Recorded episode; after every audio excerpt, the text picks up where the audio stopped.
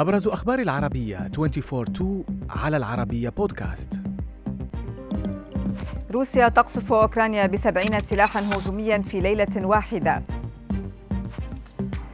انتهاء مهلة إيكواس لانقلابيين نيجر.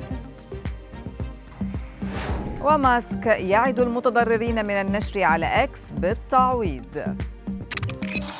نبدأ من الحرب في أوكرانيا حيث أعلن سلاح الجو الأوكراني تعرض بلاده لعدة موجات من القصف الروسي باستخدام 70 سلاحا للهجوم الجوي في ليلة واحدة. الدفاع الجوي الأوكراني قال أنه دمر 30 من أصل 40 صاروخ كروز وكل الطائرات المسيرة الروسية وعددها 27 فيما لم يتضح ما حدث لصواريخ كروز العشرة التي لم يتم إسقاطها.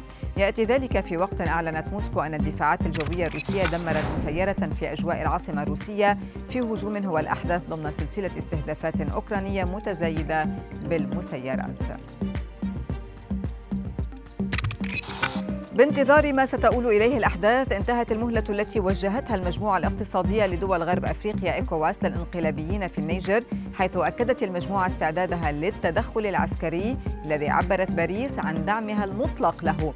وفي تلك الأثناء يسود هدوء حذر في العاصمة نيامي بالتزامن مع انتهاء مهلة الإفراج عن الرئيس المعزول محمد بازوم والعودة للنظام الدستوري التي حدده حددته منظمة إيكواس ومن جانبه أيضا طلب المجلس العسكري الانقلابي في النيجر المساعدة من مجموعة فاغنر الروسية لمواجهة أي تدخل عسكري محتمل في وقت تدرس المجموعة طلب التدخل. من دون سقف محدد يعتزم الملياردير الأمريكي إيلون ماسك مالك منصة التواصل الاجتماعي إكس تعويض من تعرضوا لمعاملة غير عادلة من جانب أرباب أعمالهم وذلك بسبب النشر أو إبداء الإعجاب بمنشورات على المنصة التي كانت تحمل اسم تويتر لسنوات طويلة. ماسك كتب على المنصة موجها حديثه للمستخدمين أنه إذا عملتم بشكل غير عادل من قبل صاحب العمل بسبب منشور أو الإعجاب بمنشور على هذه المنصة فسنقوم بتمويل فواتيركم القانونية. موضحا أنه لن تكون هناك حدود لتمويل التكاليف. لسبب لا يخطر على البال تسوية قانونية بأربعة ملايين دولار مقابل التنازل عن دعوى قضائية أقامتها عائلة سجين أمريكي ضد مقاطعة فولتون بولاية جورجيا في الولايات المتحدة الأمريكية. العائلة قالت أن ابنها ليتشن تومسون توفي داخل زنزانته في السجن لأن بق الفراش أكله حيا. تومسون كان توفي في الثاني عشر من سبتمبر من عام 2022 عن عمر يناهز ال 35 عاما بعد ثلاثة أشهر قضاها في سجن المقاطعة عانى خلالها من ظروف قاسية.